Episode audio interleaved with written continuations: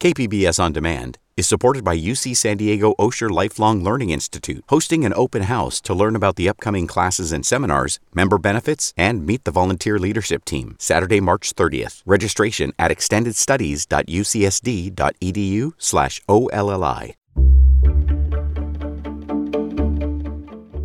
Good morning. I'm Debbie Cruz. It's Tuesday, June 27th. The latest on a case of a nurse and doctor charged in a 2019 jail death. More on that next, but first, let's do the headlines. San Diego City Council members are set to give their final vote today to ban homeless encampments. The ban would make it illegal to camp in the city if shelter beds are available. It would also make it illegal to camp near schools, parks, transit hubs, and along waterways anytime, regardless of shelter availability. Some elected officials, housing experts, and attorneys have questioned whether the city will have enough shelter beds to enforce the ban. Mayor Gloria has outlined more than 20 locations where people would be allowed to camp, sleep in a vehicle, and obtain indoor shelter. The locations would add at least 600 new options for unhoused San Diegans over the next 18 months. Our partners at iNewsSource are reporting that Gloria's plan could cost between 30 and $66 million. But the city's budget to expand shelters next year is only $7.4 million. City officials say the city will count on donations for more funds. The County Board of Supervisors today will discuss and vote on a more than $8 billion proposed budget for the new fiscal year. The budget being considered adds more than $60 million to the original recommended plan. It includes more funding to address the housing crisis, special election costs, mental health and substance use disorders, road safety improvements, and more. While this may improve your commute experience every day, four new miles of carpool lanes are now open on northbound Interstate 5 between Carlsbad and Oceanside. To get an idea where the carpool lane extensions are, they're between Palomar Airport Road and State Route 78. They will connect to the existing 9 miles of HOV lanes on I 5 between Lomas Santa Fe Drive and Palomar Airport Road. From KPBS, you're listening to San Diego News Now. Stay with me for more of the local news you need. KPBS On Demand is supported by the University of San Diego, offering professional and continuing education courses in the areas of business, education, healthcare, and engineering. For enrollment opportunities, visit pce.sandiego.edu.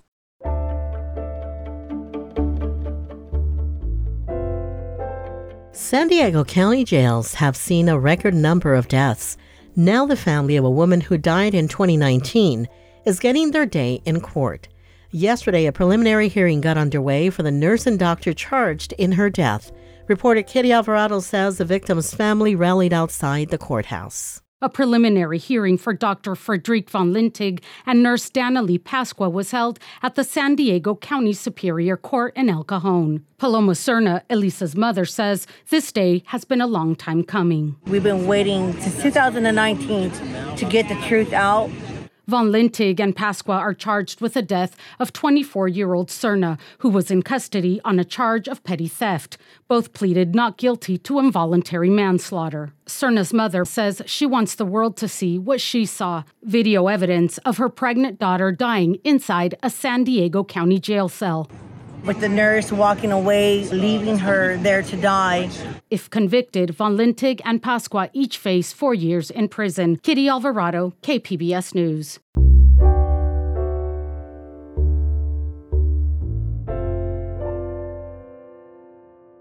SDG&E passed a significant milestone as the company moves away from being the region's primary power buyer.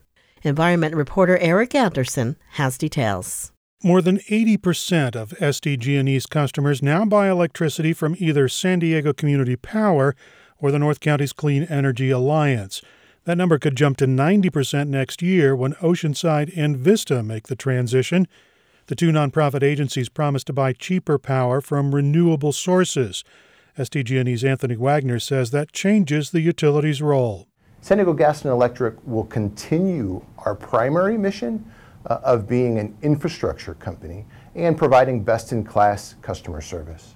San Diego Gas and Electric will maintain the grid and the company will still handle billing. In fact, Wagner says the online accounts are getting an overhaul, which breaks up the bill into three parts. One would be a delivery charge. That's the uh, pipes and wires that get the electricity to your home. Two is the actual cost of electricity. And finally, taxes and public purpose fees. San Diego Community Power is the larger of the two power buying agencies. Community Advisory Board member Eddie Price says they have more than 900,000 customers. At the end of the day, I believe it's a good thing for for the community as well as the um, customer base because we're a nonprofit. So most of our um, profits are going to go back into the community. California lawmakers cleared the way for nonprofits to take on that power buying role more than two decades ago. But interest in the idea surged in recent years as electricity prices spiraled upward. There are 25 agencies, including the two in San Diego, which buy power for California residents in more than 200 cities, towns, and counties. Eric Anderson, KPBS News. Three years ago, the COVID pandemic was gathering steam. That's when a San Diego company called Helix started processing thousands of COVID tests a day as they genetically mapped the mutating virus. SciTech reporter Thomas Fudge tells us about the changing virus and how Helix partnered with the county to try to keep it contained. Mark Laurent shows me around a sprawling set of labs that Helix just opened in Sorrento Valley. A row of white sample testing machines takes Laurent back to the days of the pandemic. For COVID, we ran them on these PCR machines here that essentially allows us to give us a yes or no answer. Do you have COVID or do you not have COVID? But a thumbs up or down on a COVID test wasn't the only thing Helix learned from those samples. We would take then the, the samples that actually ha- uh, were positive, people who had COVID, and then we would take them back to the beginning of the process and do what we call viral sequencing, which is essentially look at the detailed genome of each, of each virus and understand how that, that, that virus uh, has evolved and, and essentially understand what variant it is. Mark Laurent is the VP of Operations at Helix. The genomics company partnered with San Diego County and others in 2020 to provide COVID testing to the public. During the pandemic and since then, it has also tracked COVID virus variants as the virus has turned from Alpha to Delta to Omicron and most recently to XBB. The pandemic, we were running about 30,000 samples a day. Uh, and that, I mean, that, that's a mind boggling number just to just do that.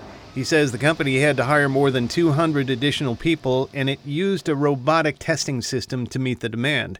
A lot of tests coming in the door at Helix were from San Diego County. Nick Macchione is the director of the county's Health and Human Services Agency. He says early in the pandemic, it was clear the county's labs simply couldn't process enough COVID tests. Macchione says he asked just about everybody he knew how he could solve that testing dilemma. I reached out to my friend Joe Panetta at Biocom. I said, Are there any companies doing this? He, he mentioned a couple of them, and he also mentioned Helix. Macchione says the arrangement set up with Helix was the foundation of the county's pandemic health system. COVID testing led to COVID tracing to track the virus in the population.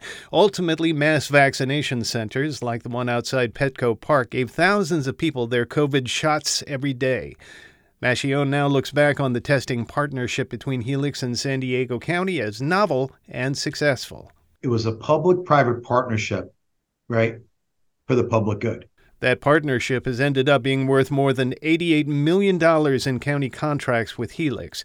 Macchione insisted the price they paid during the pandemic, about $50 per test, was a good deal. It was about half of what other companies were asking for. Today, Helix is sequencing the genomes of both people and viruses in cooperation with health systems across the U.S. Shishi Luo is the company's head of infectious diseases. She says the coronavirus is pretty slow moving compared to the flu, but it moved pretty quick during the pandemic. I think when uh, the COVID pandemic happened, there were just so many people getting infected that even if the like base rate of mutation was lower, there was a lot more opportunity for the virus to replicate. And so you can have a lower mutation rate, but more replication, more infections, and you can also generate the same amount of change. Today, she says the latest version of the COVID virus, called XBB 1.9, has been in the U.S. since the beginning of the year and so far has not posed a serious threat.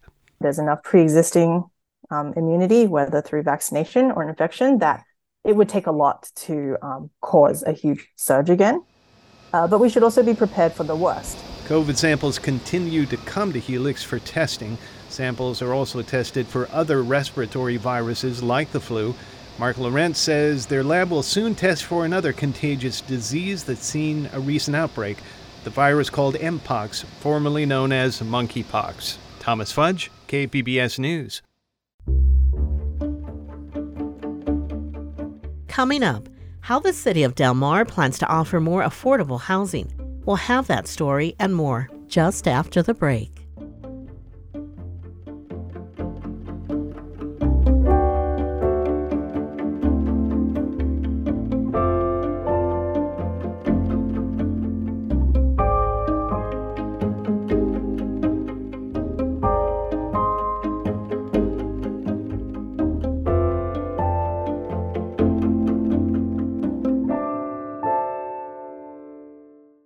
KPBS On Demand is supported by the San Diego County Toyota dealers, whose commitment to customers extends to giving back to the community and who are proud to support the City of San Diego lifeguards with their important role of keeping our beaches safe. Toyota, let's go places.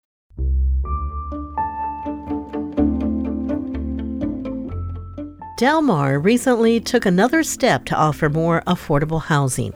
North County reporter Alexander Nguyen says the city is using a new state law to do it. Land in Del Mar is at a premium, so it's a challenge to build more housing, but the city needs to build more of it to comply with the state's mandate for affordable housing. Del Mar has been assigned 66 moderate income and 113 lower income units. Del Mar City Council member Terry Gaasterland says that's where the California Home Act better known as Senate Bill 9 or SB 9, comes in. SB 9 went into effect last year and allows developers to split a residential plot zoned for a single family home into duplexes and fourplexes. It's meant to spur more housing development in the state. The city recently approved an update to the municipal code to allow for that to happen. Consent calendar passes unanimously. The state law does not specify that some of these new developments be affordable, but the Del Mar ordinance does. The state's SB 9 is based on a trickle down theory that if you simply build more housing, some portion of it will inevitably be affordable. That doesn't work in Del Mar. Because Del Mar is a coastal city, the new ordinance needs the California Coastal Commission's approval before it goes into effect. Alexander Nguyen, KPBS News.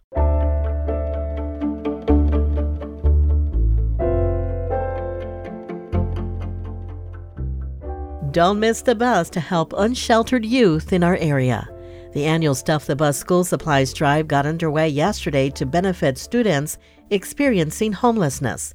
The San Diego County Office of Education and San Diego County Credit Union have teamed up for the ninth year to raise money to purchase backpacks and school supplies for students. Money donations will be accepted online or at any Jersey Mike's in the county.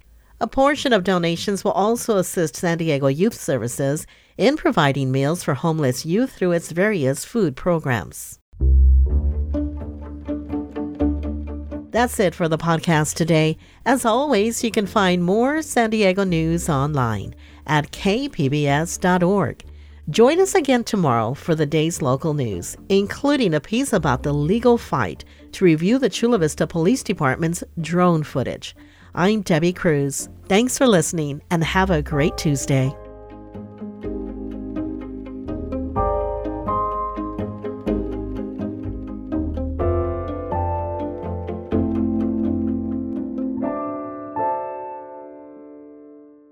KPBS On Demand is supported by the National Conflict Resolution Center. Topics like political polarization and hybrid work policies can create workplace conflict. NCRC can help workplace leaders navigate divisive issues with the Culture, Communication, and Conflict Certificate. More at ncrconline.com.